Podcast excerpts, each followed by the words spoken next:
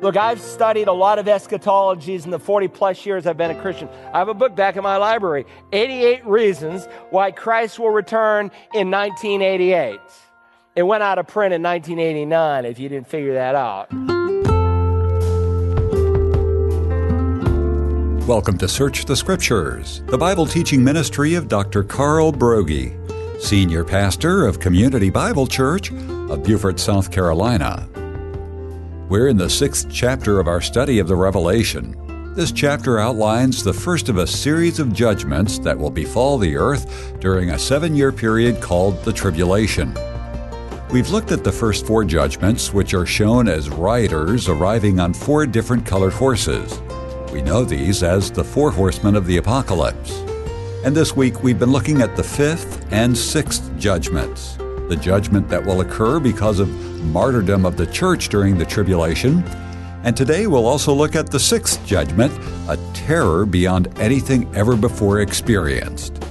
Let's rejoin Dr. Broggi as he addresses the persecution that will take place during the tribulation by those who become Christians during that time period. Now, while persecution is bad in this day, it's nothing compared to what is going to happen. I went to Yad Vashem, been there many times. It's the Holocaust Museum in Jerusalem. And the last time I went, I don't know why I hadn't seen it before, but I stopped. I mean, there's so much to see, and stopped at one of the exhibits of Adolf Eichmann. He was one of Hitler's men who was responsible for the death of more Jewish people, five of the six million people. And he wrote these words. I wrote them down. I shall leap in my grave, for the thought that I have five million lives on my conscience is to me a source of inordinate satisfaction. He loves the fact that he took five million lives. Well, you can take that man's attitude and multiply it 10,000 times 10,000 times, and that will be the attitude of unbelievers hunting down and murdering and butchering tribulation saints. How long, O Lord, holy and true, will you refrain from judging and avenging our blood on those who dwell on the earth? Now, you read that, maybe you're asking, listen, a Christian even those who are martyred, like Stephen, shouldn't they be praying, Father, forgive them? Is that not what Jesus did? Father, forgive them. I have no doubt that when these saints were on earth, they took Jesus' advice love your enemies and pray for those who persecute you, but they're not on earth anymore. These are saints who are in heaven and they're asking a question. And the question is not knowing God's exact schedule in what he's going to do. This is what we call an imprecatory prayer. And so you've heard of the imprecatory Psalms. Uh, the, the verb imprec- imprecate means to, to call down judgment or calamity. And I know some people say, well, that doesn't sound very Christian. Now, I love C.S. Lewis and I took a whole course on him in college with Peter Kreeft, who's considered one of the leading experts in the world on C.S. Lewis. And I read a ton of books by him, but he said a lot of stupid things. And especially in reference to the imprecatory Psalms. I use his book, Mere Christianity. He was an incredibly bright man, and God certainly has used his book to get people to think about who Jesus really is. But I think he remained a baby Christian in light of some of the incredibly stupid things he said. And I won't list them all this morning, but for instance, in reference to the imprecatory Psalms, in his reflections on the Psalms, he calls them terrible, contemptible, devilish, profoundly wrong, and sinful prayers. No, they are not. They are part of the Word of God. God inspired them. And they express a legitimate truth. We are commanded in Ephesians 4, as Paul quotes the prophet Hosea, be angry, but do not sin. If someone tried to seduce your little girl or give your children drugs, there would probably rise up in you a moral, righteous anger, a moral outrage. That's what these saints in heaven are feeling. God's people are being butchered, beheaded by the millions. And they're asking God, how long? How long? This is not a prayer for personal revenge. It's a prayer for the vindication of who God is, that He is holy and true. In one sense, we pray it every time we say the Lord's Prayer, the model prayer. Your kingdom come, your will be done on earth as it is in heaven. Because with that petition comes the wrath of God Almighty. Paul, in writing to the Thessalonians, said, For after all, it is only just for God to repay with affliction those who afflict you. They're under all this turmoil and persecution. And Paul says, look, they're going to get their day. It's only just for God to repay with affliction those who afflict you and to give relief to you who are afflicted and to us as well when the Lord Jesus will be revealed from heaven with his mighty angels in flaming fire. Dealing out retribution. Dealing out retribution to those who do not know God. That's the essence of eternal life. To those who do not obey or respond to the gospel of our Lord Jesus, what will happen? These will pay the penalty of eternal destruction away from the presence of the Lord and from the glory of his power. Now, I know there are certain so-called pastors today who take great pleasure and they boast in the fact that when they preach, they never mention hell and certainly not flames. But listen, the message that we preach is a message that both wins and it warns. And we cannot preach part of the truth. If you preach part of the truth, it becomes an untruth. We're to preach the whole truth and nothing but the truth. Here are God's martyrs in heaven. They are acknowledging, God, you are holy and true. Listen, King David sang it. The apostle Paul promised it. The tribulation saints here pray for it. And I know while we are living in a day of horror, it is going to get much, much worse and God's saints are crying out. And by the way, while we're here, sometimes Christians say, well, when you get to heaven, you'll get all your questions answered. No, you will not. These are people who are in heaven. They're asking a question. How long, O Lord? You don't automatically know everything when you get to heaven. Only God is omniscient. We will be learning throughout all of eternity. But notice, in addition to the cost of their testimony and the prayer in their hearts, consider this salvation from their God, the salvation that comes from God. Verse 11, and there was given to each of them a white robe. They are given white robes. They don't earn these robes. These robes are an expression of God's grace for the gift of God is eternal life through Christ Jesus who gives us this grace. But I want to tell you, unless you have a white robe, unless you've received the grace of God, unless you have believed on the Lord Jesus alone to save you, you won't be meeting God in heaven. Jesus told in the parable of the wedding feast, but when the king came in to look over the dinner guests, he saw a man there who was not dressed in wedding clothes. And he said to them, friend, how did you come in here without the wedding clothes? And the man was speechless. Then the king said to the servants, bind him hand and foot and throw him into the outer darkness. In that place, there will be weeping and gnashing of teeth. You need a robe, and it can only be given to you. You'll never earn it. And there was given to each of them a white robe, and they were told that they should rest for a little while longer. They're told just to wait, just to rest. God's timing is perfect. Rest for a little while longer until the number of your fellow servants and their brethren who were to be killed even as they had been would be completed also. That represents the omniscience of God and it represents the care of God. God is looking at each number and when the final martyr's life is taken, Jesus will be told, go finish it up. He will come at that point to rule and reign upon the earth for a thousand years. God sees everything that is happening in your life. Someone asked me, where was God two Sundays ago? When that gunman came in and took out all those believers who went from an earthly sanctuary immediately into a heavenly one. He was in the same place when he watched his son at Golgotha. He sees everything that is happening. The very hairs on your head are numbers, and the days that were written in his book, in his book even before there was yet one, were all recorded. Listen, this nonsense of a prosperity gospel, that you're going to be healthy and wealthy and die peacefully if you have enough faith, doesn't even begin to match what the Word of God says. Now, I'm almost done. You may not think I am. You say you're only halfway through the outline. Stay with me. We now move from the world of the tribulation saints in heaven to the world of the tribulation sinners on earth. And so John once again reveals three truths, not only about God's saints, but now of these unrepentant sinners. First, we learn what the tribulation sinners see. We learn what they see here in verse 12. I looked when he broke the sixth seal, and there was a great earthquake.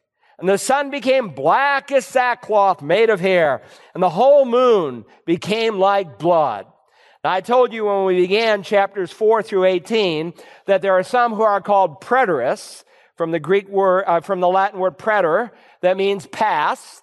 And they say everything in the Revelation, with the exception of chapter 19, unless they're full preterists and they're really wacky, uh, was all fulfilled before 70 AD. That is a faulty hermeneutic. Now, I love Hank Hanegraaff and R.C. Sproul, but they're wrong. They do a great injustice to the Word of God when they say this is history. It is a faulty hermeneutic.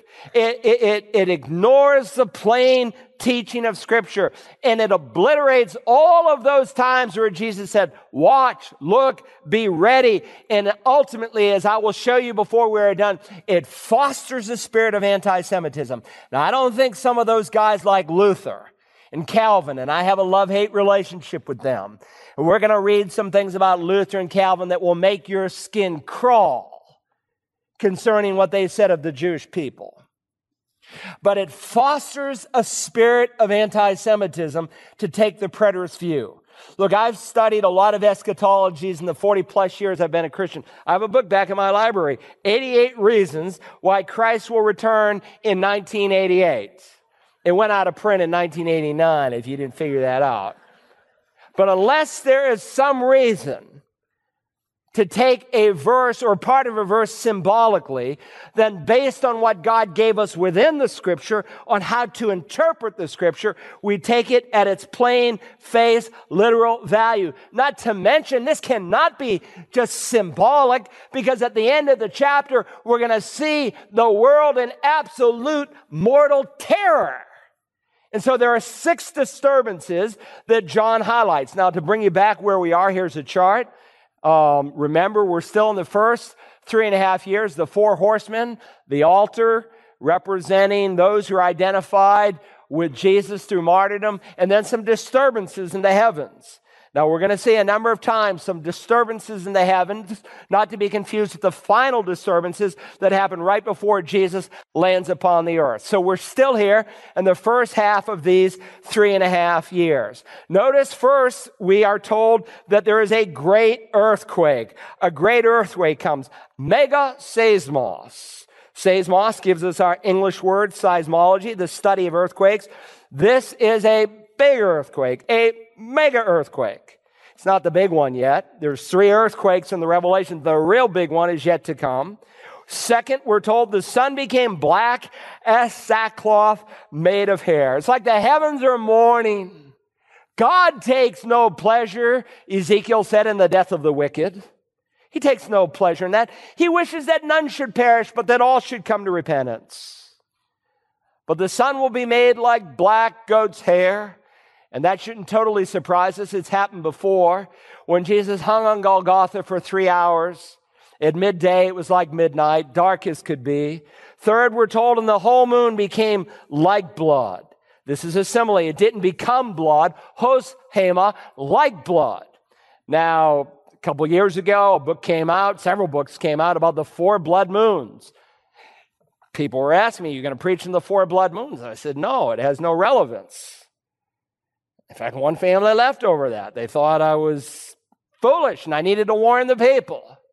The only blood moons that are of significance are those that you will find here during the tribulation period.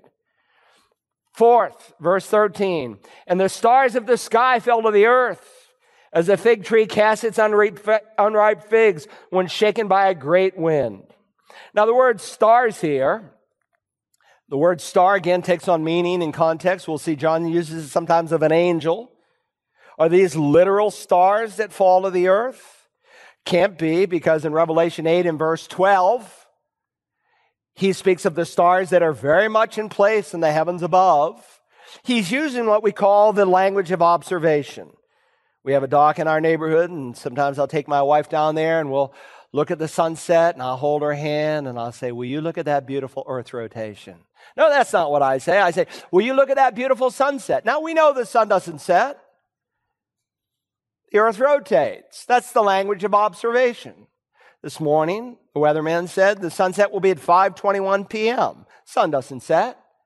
This is the language of observation. This is what we often call shooting stars. In fact, the word is aster that can be used in the Bible, in and outside of the Bible, of any lumen body in the sky, even of the sun and of the moon. We see stars shooting across the earth, and we say that's a falling star. Listen, if a star hit this planet, the planet wouldn't exist. This is the language of observation. Aster, maybe an actual asteroid. In 1908, an asteroid hit Siberia and it wiped out 700 square miles of forest. This is a star shower like the world's never seen. Some of you know of the famous star shower November the 13th, 1833, where literally hundreds and hundreds and hundreds of stars were shooting across the sky and people literally fell to their knees and they were begging God for mercy. Well, this is a star shower like the world has never seen that's coming. The fifth disturbance, the sky was split apart like a scroll when it is rolled up. And every mountain and island were moved out of their places. Now, don't ask me how that will happen because I don't know. But somehow, as John observes, it's like the shriveling up of paper he can describe some kind of an effect that's happening in the atmosphere. And six, he says, every mountain and island were moved out of their places, literally. If these are asteroids, these will be God's bunker busters. They will literally move mountains. And if you've ever seen an earthquake, you know what it can do or a volcanic eruption. And people in every respect will lose every sense of security that they might have had. God is sending a message to the world to repent. Secondly, we learn about the tri- what the tribulation sinners say, what they say in verse 15. Then the kings of the earth and the great men and the commanders and the rich men and the strong and the slave and the free hid themselves in the caves and among the rocks of the mountains. Now we've seen already that seven is a number repeatedly used in the revelation of completion. And so God gives a sevenfold classification of people. First, the kings of the earth. That would be the heads of states, rulers, presidents, prime ministers. He mentions, secondly, the great men. Those are high ranking men, like maybe senators in our nation. Third, he mentions the kiliarchos, the commanders. Those are leaders of small armies. And even the commanders, even the five star medal decorated warriors will cry like children cowering in a cave. The fourth group are the rich. Not even the rich in their bunkers that many are building will be able to hide from God. The fifth group are referred to those who are the strong, the dunatos. These are what we would call the movers and the shakers. Sixth and seventh, the slave and the free, meaning everybody else. Listen, no one will be able to escape. I think it's interesting that God especially highlights five categories of the great because the great think that somehow they can escape God with their money and their power and their prestige. After all, they're the president of the United States or whatever title they may have. But none will escape. And so they say, they said to the mountains and to the rocks, fall on us by the way, Jesus quoted this verse from Hosea. They will begin to say to the mountains, fall on us and on the hills, cover us.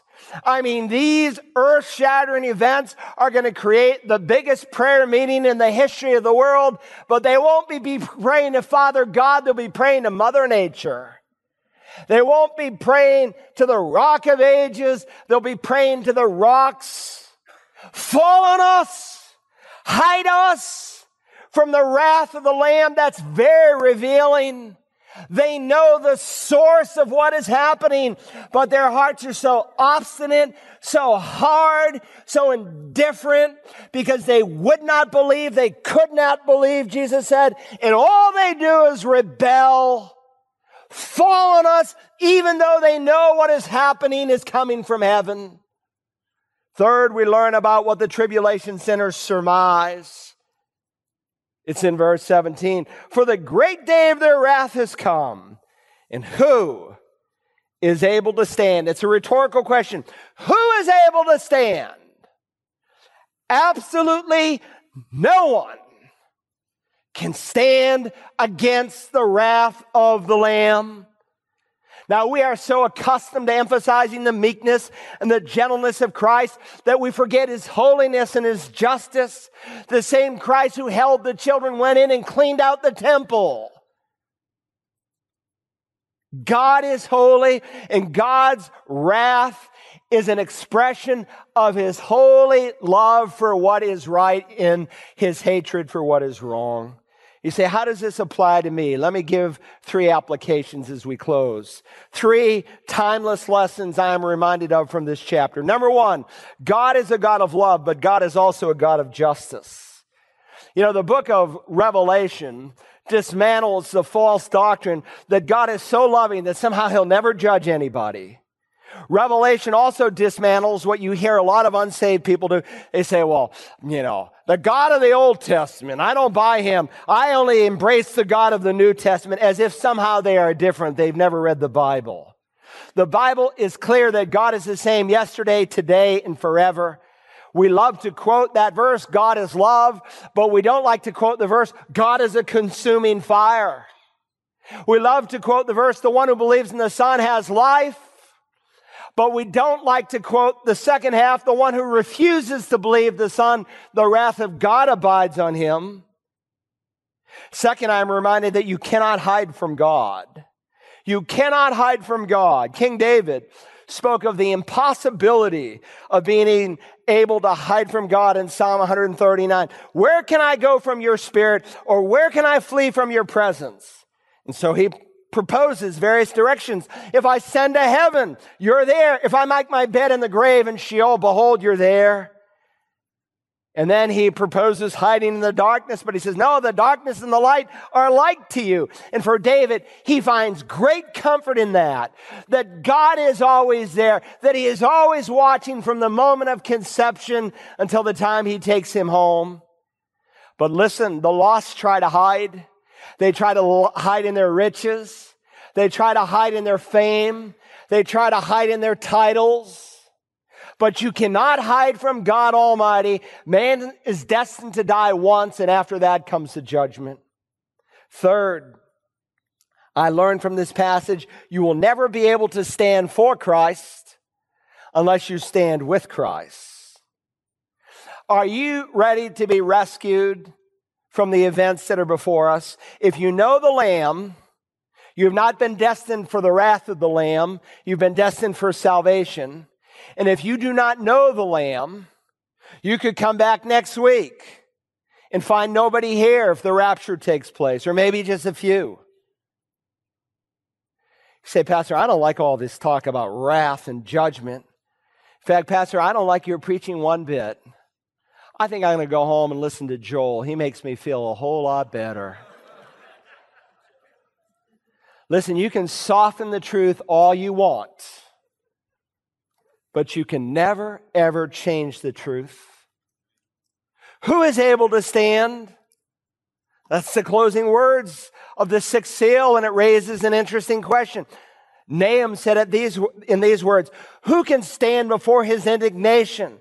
Who can endure the burning of his anger?